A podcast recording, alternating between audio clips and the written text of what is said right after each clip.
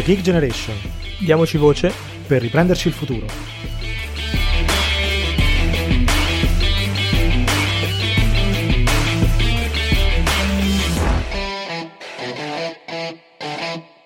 Bentrovati su The Gig Generation, io sono Riccardo, qui con me come sempre c'è Mario. Ciao Mario. Ciao a tutti.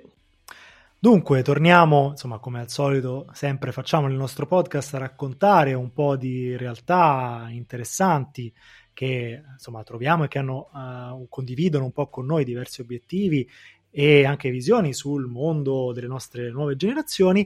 Oggi lo facciamo con un hub molto particolare. Mario, se vuoi ti lascio introdurre intanto l'ospite. Sì, molto volentieri. Lui è Dario Poligioni, è responsabile startup di Next, che è una realtà molto interessante, e infatti appunto è qui con noi perché eh, oggi parliamo di un progetto che eh, insomma ci interessa molto, eh, con cui siamo stati in contatto da poco, ma che eh, crediamo sia assolutamente interessante da approfondire.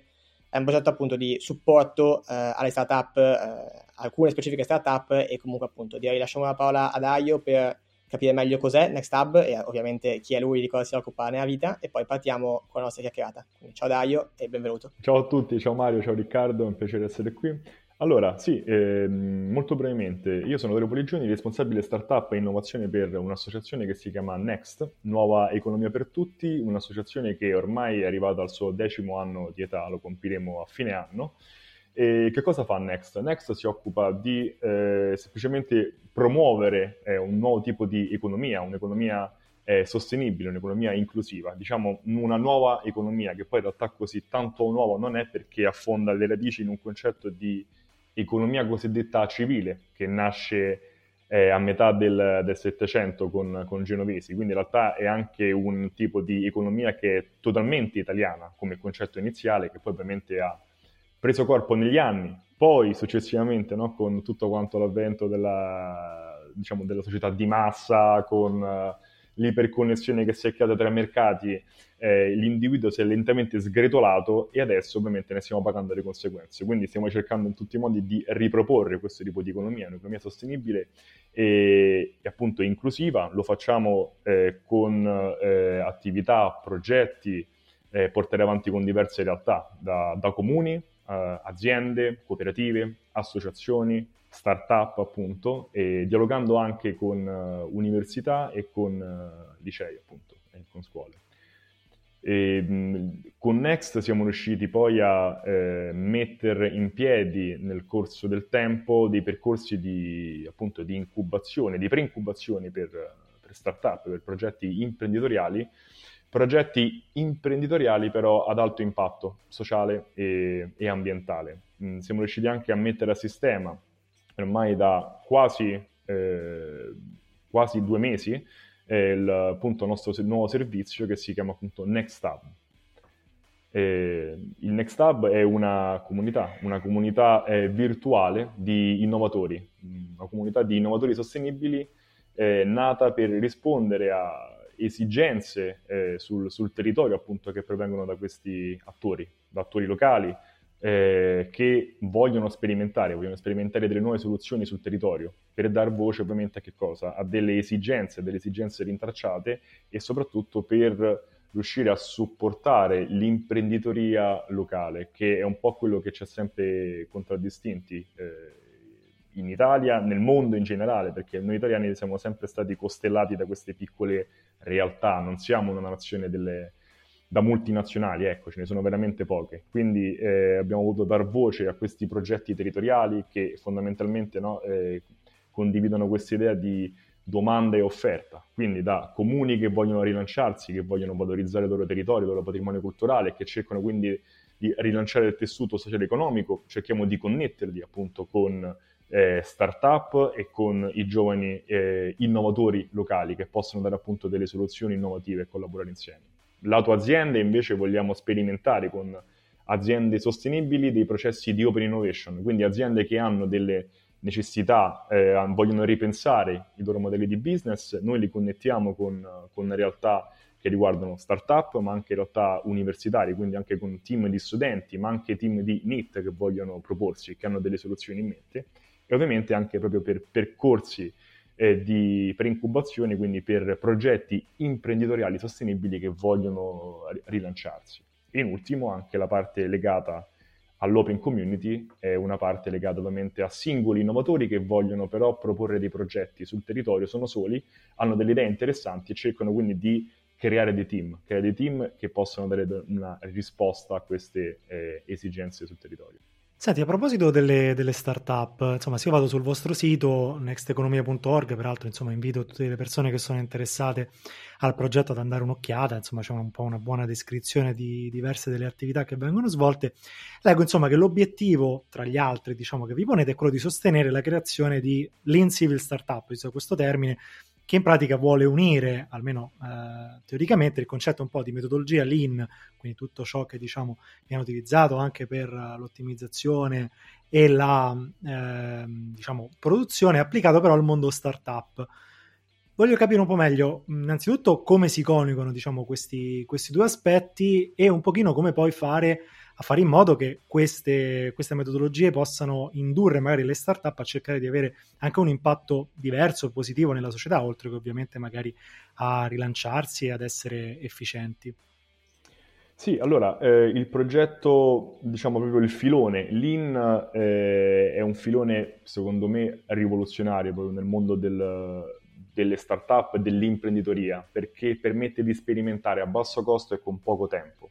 Quindi la cosa più importante, poi secondo Eric Rice, no, che è un po' il guru delle startup, colui che ha creato questo modello, è, diciamo, il punto nevralgico è proprio questo, la sperimentazione a basso costo, a partire proprio dall'osservazione, quello che dice anche poi Steve Blank, no? Quindi osservare i fatti eh, non solo in ufficio, ma i fatti appunto stanno fuori dall'ufficio, quindi uscire fuori dall'ufficio è testare, capire quali sono le necessità.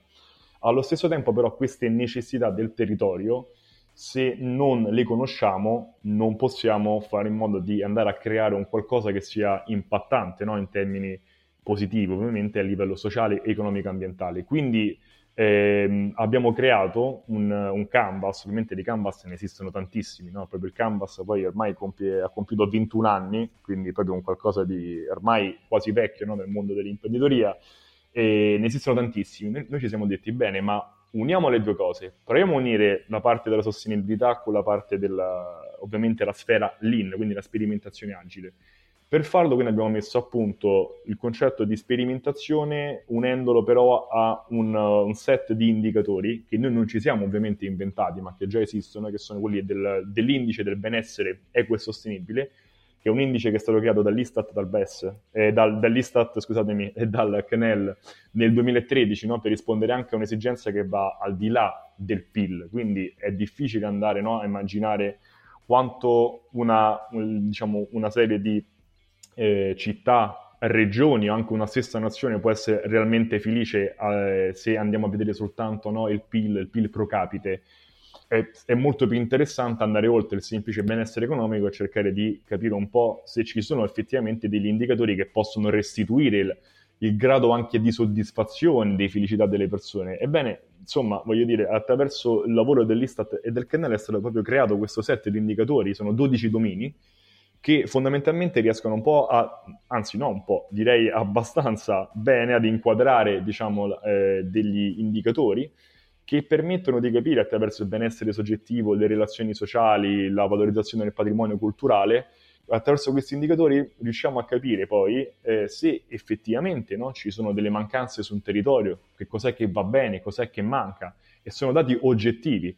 Quindi la cosa più interessante è stata unire questo set di indicatori, ripeto, che già esistono, a questo modello Lean, e quindi creare un sistema di sperimentazione che parte dall'osservazione di un territorio, osservazione poi oggettiva rispetto a dei dati che vanno, ripeto, al di là del benessere economico, ma anche a benessere legato a relazioni sociali, sicurezza, salute, istruzione e formazione, eh, paesaggio, patrimonio culturale. Quindi sono un set di indicatori importantissimi che fanno capire come in realtà una città sta vivendo eh, quelle condizioni, ma anche come una regione le sta vivendo. E quindi riuscendo a individuare, no, la necessità iniziale, il problema iniziale, riuscendo anche a oggettivizzarlo, dandogli un, un, un riferimento eh, statistico, ma anche sociale, eh, economico, ambientale, eh, è la chiave di volta. Questa è stata la chiave di volta. Ovviamente però noi quello che facciamo è proprio andare a tirare, no, le orecchie alle startup che seguono e dire: bene, una volta che avete fatto la vostra analisi di contesto, avete capito quindi che c'è un problema sul territorio, il problema è riscontrato su più livelli, dovete però muovervi e andare a testarlo, perché le startup fondamentalmente esistono per, per creare delle proposte, delle soluzioni eh, diciamo non ovvie a dei problemi reali. Il problema è che il cui successo però proprio non è garantito, e questo è un po' il, il trick che si cela dietro questo sistema di, di sperimentazione, perché finché non riusciamo a capire se il problema che stiamo affrontando è un problema reale, se la soluzione che stiamo affrontando è una soluzione che risolve quel problema, è difficile riuscire a creare appunto una, una startup o comunque un progetto imprenditoriale che possa rimanere in piedi a lungo. Sì, molto chiaro e molto giusto. D'altra parte ehm, anche appunto di, di nuovo mi ricollego a ciò che diceva Riccardo e eh, a guardare anche il vostro sito, perché è interessante anche vedere quante realtà e quante insomma eh, progetti diversi avete nel vostro network, nella vostra rete appunto, eh, realtà che fanno parte ovviamente del, del no profit e del terzo settore italiano, ed è un tema molto importante perché in realtà poi eh, si parlava appunto di metodologia lean, si parlava quindi di eh, mondo delle startup. Un altro eh, tema importante nella creazione eh, e quindi nel fare imprenditoria in generale è lo sviluppo e quindi la vera disposizione di un network eh, o un ecosistema addirittura che favorisca questa imprenditoria, e eh, a partire quindi da ovviamente la formazione e poi quello, tutto quello che è il supporto anche economico. In Italia purtroppo noi ci accorgiamo che questo un po' manca, eh, senza arrivare a, a confronti enormi che possono essere quelli della Silicon Valley ovviamente o eh, di altri paesi emergenti. Anche solo paragonato ad altri paesi europei come la Francia eh, siamo indietro, diciamo. Quindi sia a livello di insomma startup in generale che poi ovviamente anche su, più su un tema eh, sociale e di impatto, quindi sulla società. Quindi chiedo a voi come vi spiegate questa insomma situazione che ci vede indietro e nel caso come si può migliorare. Sì, questa è praticamente una questione annosa, nel senso che paradossalmente le startup innovative in Italia ci sono, perché diciamo poi numeri alla mano sono circa diecimila le startup innovative registrate. Il problema è che in Italia c'è Mm, ci sono quattro problemi principali, no? La parte della burocrazia che è macchinosa e lenta su tutti i livelli, veramente tutti i livelli, tranne quando si deve andare a riscuotere, qui là ovviamente sono molto, molto più rapidi. Il problema della pressione fiscale, anche qui diciamo una questione eh, voglio dire veramente secolare, quella della pressione fiscale in Italia, e soprattutto, no, i bassi investimenti. Eh, però secondo me di queste qua, queste sono tre, la quarta che vi sto per dire è quella più importante. Non è tanto questo sistema che sicuramente è farraginoso e lento, manca la cultura di impresa in Italia. In Italia manca la cultura di impresa e il rischio, ma soprattutto la, la visione del fallimento, perché se tu in Italia provi e fallisci, sei un fallito. Nel sistema americano, se provi e fallisci, almeno le prime volte ovviamente, no? Perché poi ovviamente reiterare il fallimento come c'è dentro è un problema anche negli States, però se fallisci già il datore di lavoro, no, quando ti vai a presentare per fare un colloquio, lo apprezza perché dice: bene, cosa hai imparato da quei fallimenti, no? Anche proprio andando a riprendere il sistema lean, no, che registra i primi feedback, quindi uno testa, sperimenta e registra i feedback. Questi sono, diciamo, eh, queste sono le questioni secondo me più importanti, quindi proprio il fatto che manchi una cultura di impresa eh, a livello universitario soprattutto va a creare poi, no, una classe eh, che sarà appunto la classe politica, la classe dirigenziale che si va a formare negli anni, che eh, durante il percorso di studi pensa che il fallimento sia veramente un qualcosa di, di tragico, di terribile. E quindi la cultura di impresa secondo me è la cosa più importante. Poi allo stesso tempo l'Italia è formata da, da startup che sono di piccole dimensioni, cioè il problema è che molti, oltre a eh, diciamo puntare il dito, no, rispetto al sistema burocratico, agli investimenti che sono bassi, anche qui rispetto agli investimenti c'è, cioè, da una parentesi minuscola, no? Ti ho detto prima della Francia, negli ultimi cinque anni praticamente eh, i capitali che sono stati investiti, no, nelle startup, eh, per dire, in Gran Bretagna sono stati diciannove miliardi circa, in Germania dodici miliardi, in Francia nove miliardi, in Italia siamo a seicento milioni, stiamo, per farvi capire un po' il numero. Però allo stesso tempo mh, chi fa startup, chi, chi vuole fare impresa sul territorio in realtà eh, viene aiutato, no, all'inizio anche dalle regioni con dei bandi. Certo, i fondi sono piccoli, sono piccoli fondi per idee piccole, quindi in realtà le start-up ci sono, ma le dimensioni sono piccole. Sono piccole dimensioni che non fanno altro che riprendere un po' proprio il filone delle, delle microimprese che abbiamo in Italia, perché ovviamente micro, microimprese standard non possono che generare anche progetti imprenditoriali nuovi che però sono piccoli, e allo stesso tempo, no, però tutto ciò che riguarda anche gli investimenti nell'innovazione, anche qua è un problema, nel senso che le start-up ci sono, però sono poche, poco innovative le start-up italiane. Quindi in realtà non è un problema di numeri, ma un problema di, sì, di supporto e di mentalità. Il problema è questo, e poi c'è proprio uno scollamento tra ciò che è il contesto eh, economico, ciò che veramente succede nella quotidianità, e tutto quanto quel sistema politico e legislativo che viene sviluppato, ma questo semplicemente perché manca sempre l'ascolto l'ascolto delle esigenze del territorio, e sarà questo il leitmotiv, penso, di tutta quanta l'intervista, perché laddove manca l'ascolto, dove, no, laddove non vengono riscontrate le esigenze analizzate, c'è poco da fare, nel senso che poi se il politico non scende, non va ad ascoltare un po' le esigenze anche del territorio, è difficile, no, dar seguito a, al, alle start-up e ovviamente riuscire anche a, a sostenerle. Quindi, ripeto, sicuramente la cultura di impresa, la burocrazia, la pressione fiscale e i bassi investimenti sono un po' quello che hanno creato una... un livellamento purtroppo verso il basso delle start-up italiane. Ci sono, eh, alcune sono interessanti, però il famoso, no, unicorno, che è un po' quel mito americano della start-up da un miliardo, non c'è, non ci sarà mai, ma non è neanche un problema. Questo è un po' quello che riguarda anche la, la questione degli ultimi due giorni di questa Super League che è stata creata. È tutto un po' legato alla spettacolarizzazione del, del mondo, del business. In Italia non abbiamo bisogno di questo in realtà, non ci servono investimenti multimiliardari. Sì, sicuramente più investimenti servirebbero, su questo siamo d'accordo, eh? Questo assolutamente, però allo stesso tempo servirebbe allentare la pressione fiscale, servirebbe dare più ascolto ai progetti e soprattutto dare anche un po' più di, avere un po' più di fiducia nei progetti, che è quello che manca, che manca nelle start-up, ma che manca anche a livello di occupazione, no? Cioè, ti chiedono esperienza quando non hai esperienza, cioè te devi... devi cominciare il tuo tirocinio, ma ti è già richiesta esperienza. La stessa cosa per le start-up, la stessa cosa per chi deve investire su di te. Si fidano poco, ovviamente, si fidano poco perché i fondi sono limitati e c'è una cultura del rischio che è più bassa. Quindi fondamentalmente sono un po' questi, secondo me, i concetti che mh, ci portano ad essere purtroppo ancora la, l'ultima ruota del carro. E poi concludo dicendo che tra le varie cose che ci sono, no, la, la, il concetto di start-up ormai è sulla bocca di tutti. Se andiamo a vedere da una... Eh, ricerca curiosa che era stata fatta da un, da un giornalista del Sole ventiquattro Ore, è emerso che praticamente, se andiamo a vedere su Google Trend la parola startup, in Italia eh, la ricerca è tipo al quarantasettesimo posto rispetto ad altri paesi del mondo.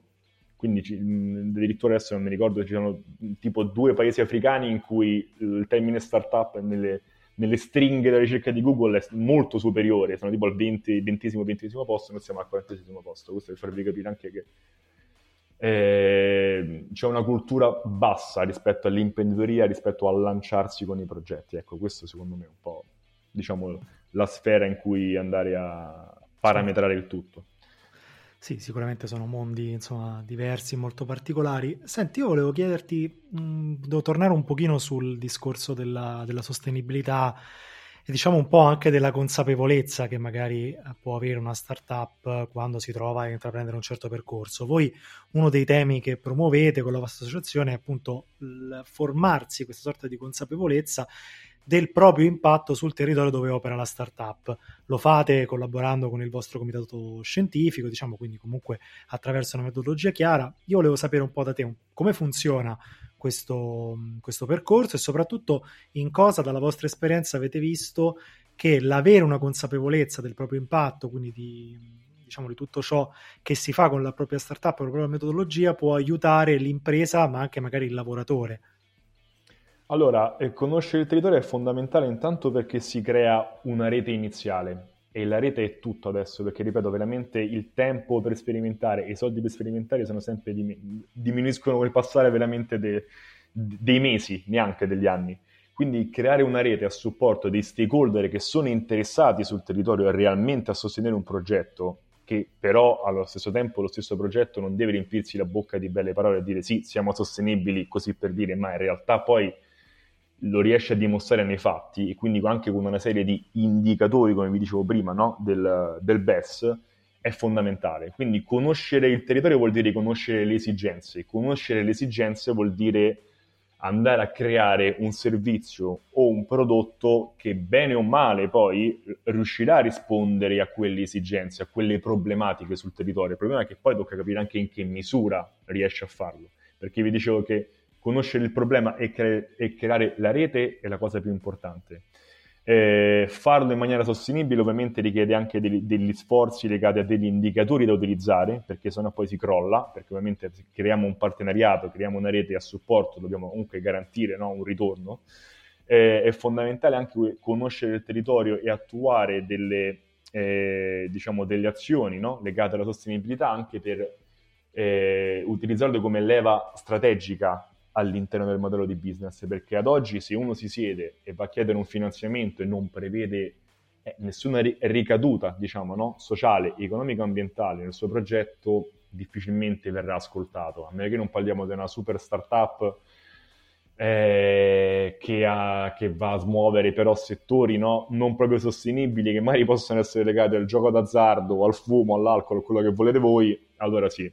Ma ormai se vogliamo andare a dialogare anche con degli investitori è fondamentale far capire come il progetto in realtà risponda anche a delle esigenze sul territorio, e per farlo quindi è fondamentale, ripeto, conoscerlo, creare una rete a supporto, creare quindi degli stakeholder che possono dare una mano nella sperimentazione, e soprattutto creare quel concetto eh, molto caro anche al uno dei fondatori di, di Next, e anche diciamo proprio il, il presidente del comitato scientifico, ovvero il professore Leonardo Becchetti, no? che è quello della generatività, che poi questo termine di generatività, che è un po' il cuore anche dell'economia civile, di quello che facciamo, è la cosa più importante che deve essere fatta sul territorio, e secondo me poi c'è un, anche un eh, può essere spiegata con un proverbio cinese, che è quella del che dice, no? dai un pesce a un uomo e lo nutrirai un giorno, dice insegnagli, no? a pescare e lo nutrirai per tutta la vita. La generatività è proprio questa sul territorio, no? in termini di outcome, quindi in realtà è quello che tu crei, no? anche con la coscienza, coscienza e conoscenza rispetto all'attività che fai, quindi quelle persone sul territorio prenderanno una coscienza maggiore dei propri mezzi, delle potenzialità del territorio, e riusciranno anche a esprimersi, a creare delle attività o dei progetti o dei sistemi collegati all'attività imprenditoriale, dando proprio magari una scossa a livello territoriale, a livello eh, sociale e a livello economico. Per questo a noi piace comunque dialogare anche con realtà più piccole, con comuni sotto i cinquemila abitanti, con aree periferiche e marginali, perché è lì che la sfida eh, si dimostra più difficile ma anche più interessante, e soprattutto è quella che ti può dare maggior soddisfazione, è rilanciare quel tessuto economico. Però per farlo si parte proprio da questa necessità iniziale espressa dal territorio in termini di sostenibilità e di fabbisogno, e per farlo ovviamente tocca conoscerlo, e per conoscerlo tocca ovviamente andare a fare delle analisi, a parlare con il territorio e, e ovviamente con gli stakeholder principali. Quindi fondamentalmente poi le start-up di questo tipo, quando nascono, devono eh, ricordarsi sempre che il territorio è ciò che gli darà intanto lavoro, ma allo stesso tempo è ciò che eh, dovranno in qualche modo anche aiutare eh, per forza di cose, perché poi la mission delle aziende e delle start-up di questo tipo, quindi orientata ovviamente alla sostenibilità, è proprio questa. Certo, e io tra l'altro mi ricollego su questo perché eh, ne parlavamo anche prima di insomma cultura del rischio e appunto adesso di quello che è eh, tutto il rapporto col territorio. Il discorso è, giustamente anche tu dicevi, che non è facile essere ascoltati, io allargo il discorso al fare impresa, in particolare in Italia, lo dicevamo prima, non è facile. Uh, e ovviamente non sempre le cose vanno nel verso giusto, quindi non sempre sia successo. Quindi, data la vostra esperienza come Next nel campo, uh, ti chiedo insomma in chiusura quali sono i consigli principali che uh, dareste, e che date ovviamente anche ai giovani imprenditori che si rivolgono a voi, e quindi più in generale cosa direste a una ragazza o un ragazzo che voglia diventare imprenditore in Italia oggi? Allora, gli direi intanto di innamorarsi del problema iniziale che hanno riscontrato, perché laddove c'è un progetto c'è una necessità o un problema da risolvere, quindi innamorarsi del problema, ma allo stesso tempo di non innamorarsi della soluzione che vogliono dare, del prodotto che vogliono creare o del servizio che vogliono creare, perché se si innamorano del prodotto e quando lo vanno a testare lo provano eh, gli arrivano dei feedback negativi, che poi in realtà feedback negativi non esistono all'inizio quando uno vuole sperimentare un progetto, eh, ci rimarrà intanto malissimo, ma il problema è che continuerà a perseverare, no? Pensando che in realtà è il target che non capisce il valore del progetto, e quindi la cosa più importante non è quello, è capire bene, ho individuato un problema, ma la soluzione che sto provando a dare la posso dare soltanto se testo il progetto, se lo provo, se registro i feedback. Quindi la cosa più importante è, intanto, ripeto, innamorarsi del problema, ma non della soluzione. Poi sperimentare, e questo l'ho già detto penso almeno dieci volte, è la cosa più importante. Sperimentare ma col metodo, e il metodo è l'altra cosa più importante, perché molti quando vanno a vedere perché falliscono le startup, ma questo poi è un dato che non è così tanto misterioso, perché in Italia, ma in realtà questo è un trend che ci lega un po' a tutti, devo dire la verità, nel mondo, praticamente il tasso di fallimento dopo i primi tre anni è di circa il novanta per cento delle startup. Ma in realtà, oltre al fatto che le startup non riescono no, a dare una soluzione precisa a un problema, il problema principale è il team di lavoro. Quindi quando uno ha un'idea in mente, va bene crearla magari all'inizio con qualcuno che si conosce, ma quel qualcuno deve avere delle competenze. Un po' anche quando uno vuole suonare o mettersi in proprio. Quando si crea il team... Il team è la cosa più importante, ognuno deve dividersi il suo compito, ognuno deve riuscire no, a, a esprimersi rispetto a ciò che sa fare, quindi un team allineato e soprattutto che ha metodo riesce ad andare avanti. Questo è fondamentale, il metodo, perché praticamente circa il quaranta per cento delle startup, di questo novanta per cento fallisce per un, per un motivo principale, che è il team. Team e il metodo, quindi il team, il metodo e soprattutto... La, la voglia di testare il progetto, l'idea, conoscere a fondo il problema e ascoltare in maniera oggettiva i problemi delle persone, no? La necessità che si vuole andare a risolvere è veramente tutto. E poi in ultimo, questo è un consiglio classico che viene dato, quindi io sarò il, boh, il miliardesimo che ripeterà questa cosa, no? Trasformare e lavorare sempre le passioni, cioè non buttarsi su progetti che possono magari avere un mercato ma dove non si è capaci, dove in realtà mh, non c'è nessuna... c'è poca competenza o c'è poca passione. Lavorate sulle passioni e lavorate su passioni che possono condurvi alla risoluzione di un qualcosa di cui le persone necessitano. Sì, eh, molto interessante, molto chiaro e eh, concordo appieno col discorso sul metodo, sul team ovviamente, e in particolare in Italia perché appunto spesso abbiamo questa cosa dello spirito imprenditoriale che va bene, però poi serve anche esatto la parte di metodo e la parte di insomma... Eh, eh, chiarezza nel, in quello che si vuole fare, quindi eh, apprezzo molto insomma, questi consigli. E ti ringrazio molto per essere stato con noi, Dario, e spero che ci potremo rivedere presto per altre occasioni. Assolutamente, grazie, grazie a voi. Grazie mille Dario, io rinnovo insomma l'invito ad andare sul, sul sito di Next Hub per dare un po' un'occhiata a tutti quanti i progetti. Ringrazio ancora una volta anch'io Dario per essere stato con noi, vi ricordo insomma di continuare a seguirci su tutti i vari canali che ormai conoscete, la pagina Instagram, la pagina Facebook, eh, lasciarci una recensione su Apple Podcast, seguirci su Spotify, insomma tutti i vari canali possibili per rimanere aggiornati sui prossimi episodi. Quindi io vi ringrazio ancora una volta, vi do appuntamento alla prossima puntata e ricordate, diamoci voce per le perderci future.